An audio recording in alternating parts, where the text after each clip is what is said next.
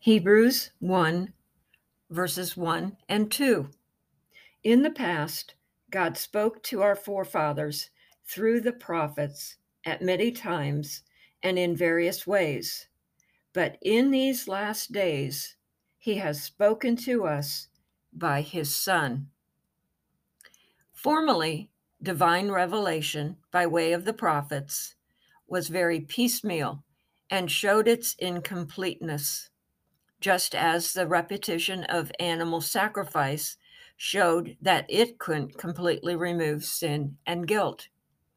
The greatest difference of this being prophets were only servants in God's house, whereas Jesus Christ is over God's house as a son. That comes from Hebrews 3, verse 6. So today we are living in the present era of redemptive history, where God's last and best word is being spoken through his Son, Jesus Christ, the only one that can speak as a son, chosen before the creation of the world, but revealed in these last times for our sake. That comes from 1 Peter 1 20. And whose divine revelation is final.